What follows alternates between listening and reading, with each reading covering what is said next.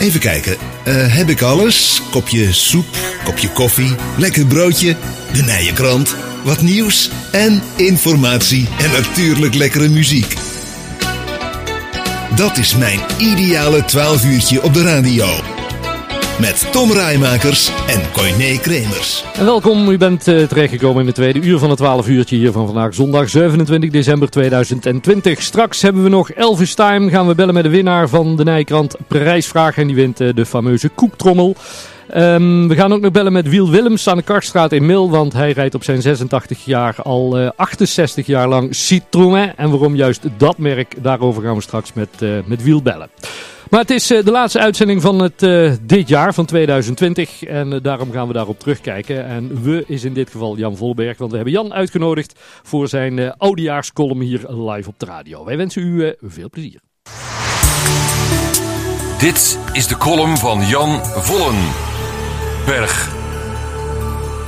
Beste luisteraars, zoals gezegd heb ik me gewaagd aan een oudejaarscolumn. En dat viel me eerlijk gezegd niet mee. Ik probeer namelijk als columnist altijd één onderwerp te vinden waar ik de hele column aan op kan hangen. Dus ik zocht een onderwerp wat eigenlijk het hele jaar het nieuws heeft gedomineerd. Nou, zie dat maar eens te vinden in 2020. Om dan toch maar ergens te beginnen. Er zijn in 2020 ons uiteraard ook menig bekend persoon ontvallen. De eerste was Aart Staartjes. Hij raakte betrokken bij een aanrijding en overleed aan de complicaties. Heel Sesamstraat was in rouw. Maar het heeft ook enkele figuren aan het denken gezet.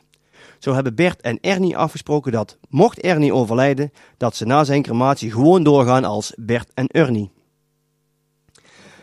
Aardstaartjes was ook degene die jarenlang Bram van der Vlucht in Nederland verwelkomde. En dat deed hij dit weer, alleen dan niet in de haven, maar aan de hemelpoort.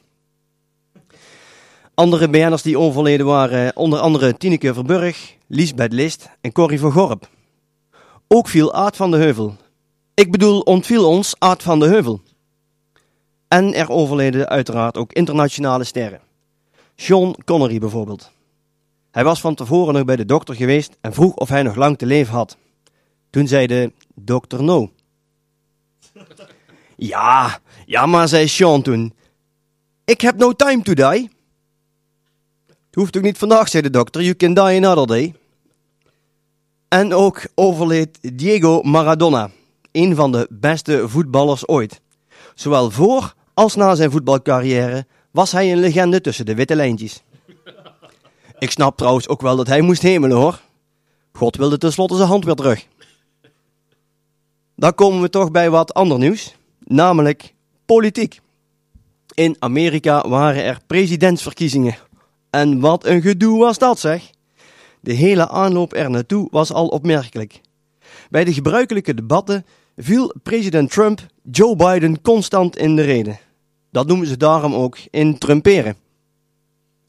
Bovendien was Donald Trump, net zoals de gemiddelde gordelroospatiënt, niet blij met de uitslag.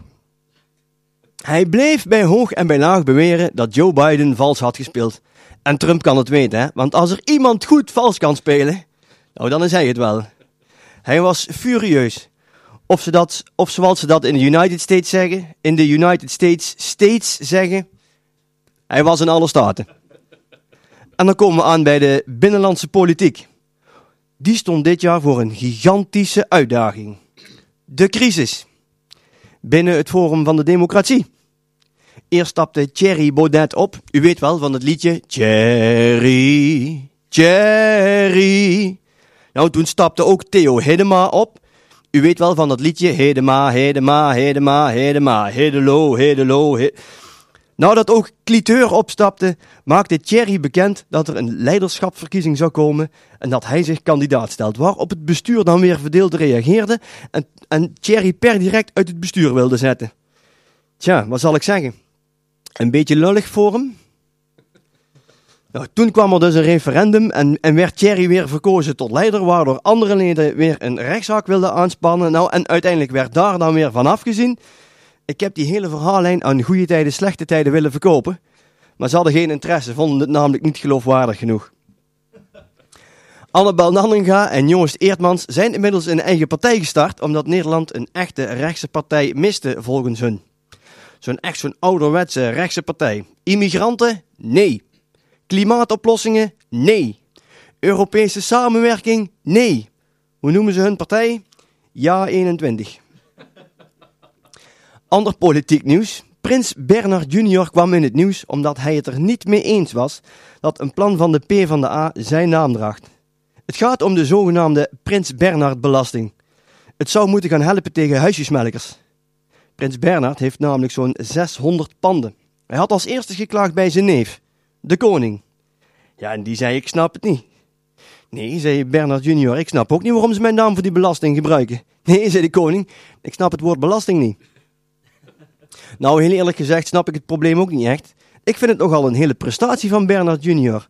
Als je 600 panden bezit, heb je dan enig idee hoe vroeg je s'morgens op moet staan om die allemaal te melken? Nou, ander nieuws. Tja.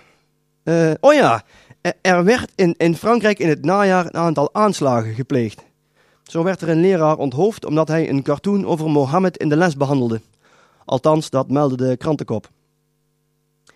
In Nederland moest ook een leraar onderduiken in verband met een Mohammed-cartoon, terwijl de profeet er helemaal niet op stond. De vrouw van die leraar die stond er wel op, hè? Ja, op, dat er ondergedoken moest worden dan. Ik verwacht nou dus ook dat de tekenaars van Lucky Luke, Suske en Wiske en Donald Duck moeten onderduiken, want in die verhalen komt de profeet namelijk ook niet voor. Zo, volgens mij heb ik de belangrijkste dingen van 2020 nou wel gehad. Ik zou zeggen, kijk uit met vuurwerk en de beste wensen. Jan, vergeet jij niet iets? Waar dan? Corona. De, de wat? Wat was daarmee dan? Ja, COVID-19, corona. Er nooit van gehoord. Ah, dat, is natuurlijk ook een grapje, hè? Corona. We hebben het hele jaar niks anders gehoord dan corona. Of ja, soms ook COVID-19. Volgens de geruchten afkomstig van een hoestende vleermuis in China. Eén zieke vleermuis en de hele wereld op zijn kop. Het was zo de wereld op zijn kop dat Bassie en Adriaan de baron geld moesten geven. Dat is echt de wereld op zijn kop, hè? Nee, corona is volgens mij het enige product met het predicaat Made in China dat na een jaar nog gewoon werkt. Persco's, maatregelen, mondkapjes, teststraten, vaccineren. Het journaal had het er maar druk mee elke dag. Het begon natuurlijk zo rond de carnaval, dat weten we allemaal nog wel. Via wintersportgebieden in onder andere Italië kwam het virus ook naar Nederland. Hier ging het dus na de wintersport bergafwaarts. En toen kregen we ook voor het eerst te maken met een lockdown. En niet zomaar een lockdown, nee, het was een intelligente lockdown. Dus geen domme lockdown, een, een loco-down. Mensen werkten thuis, kinderen kregen thuisles en je kon nergens naartoe. Gezinnen zaten met elkaar opgescheept en ik hoorde een kennis van mij zeggen: De muren komen op me af. Waarop ik antwoordde: Nee hoor, jij eet gewoon te veel. Ik snap nu ook wat er gebeurt als mensen zeggen: Wij zijn als gezin enorm naar elkaar toegegroeid. Nee, het was corona wat de klok sloeg. Continu was het in het nieuws. Het begon met het hamsteren van toiletpapier, ging via de bruiloft van Vert Grapperhaus naar eindelijk vaccineren. Alles hebben we inmiddels wel gehad. Ik vond die bruiloft van Grapperhaus trouwens wel erg opmerkelijk. En ik vraag me ook wel eens af voor welke foto's hij zich nou het ergste schaamt. Voor, voor foto's waarop je kunt zien dat de gasten geen afstand hielden? Of die foto waarop hij zijn schoonmoeder aan het knuffelen is? Nee, er was nogal ophef over de desbetreffende bruiloft, maar premier Rutte bleef achter hem staan. Op anderhalve meter, maar toch. Want dat is de afstand, hè mensen. Anderhalve meter. Dat moet je minimaal bij iemand vandaan blijven. Al ken ik iemand die laatst een boete kreeg omdat hij slechts anderhalve meter afstand hield. Maar dat was dan ook op de snelweg. De corona had trouwens ook goede kanten. Zo kwam Donald Trump ook positief in het nieuws. Of ja, zijn coronatest. Maar Amerika was niet het enige land met een oranje leider die een beetje dom was. Onze eigen koning Willem-Alexander maakte namelijk ook een uitglijer. Hij ging op vakantie naar Griekenland. Maar dat stuitte op nogal protest van zijn onderdanen. Hoe hij het toch in zijn staatshoofd haalde om in coronatijd naar het buitenland te gaan. Eerlijk is eerlijk, ik snapte het ook niet. Hè? Dat dan heet je van Oranje en dan ga je op vakantie naar een geel gebied. Mijn vrouw en ik nemen trouwens geen enkel risico. Hè? En wij gaan dit jaar op vakantie naar Groenland. En, want in verband met de nieuwe mutatie van het virus kunnen we Groot-Brittannië beter even rechts laten liggen. Nee, we zitten nu midden in een harde lockdown. Eerder hadden we al een intelligente lockdown en een gedeeltelijke lockdown, maar in november werd er dan toch duidelijk dat het zo echt niet langer kon. De situatie was zo gezegd, als we nu niet ingrijpen, zitten we na de kerst weer met een piek. Kijk, en dan begint het vaccineren al bijna. In België werd trouwens vorige week per ongeluk de prijs van de injecties, die kwamen ineens online te staan.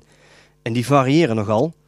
De duurste kostte 14,70 euro en de goedkoopste die kost 1,78 euro.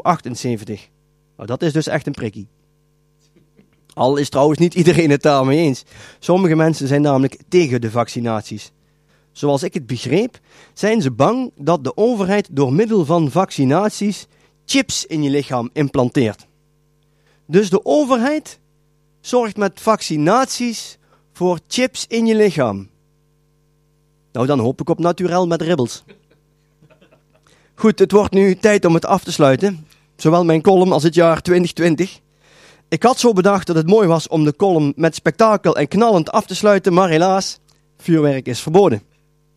En mocht u dat nou echt niet kunnen missen, kijk dan de Grand Prix van Bahrein nog maar eens terug. En liggen er op 1 januari toch zwarte vlekken bij u in de straat, dan is er waarschijnlijk toch een zware explosie bij Roet geweest. Dit was 2020.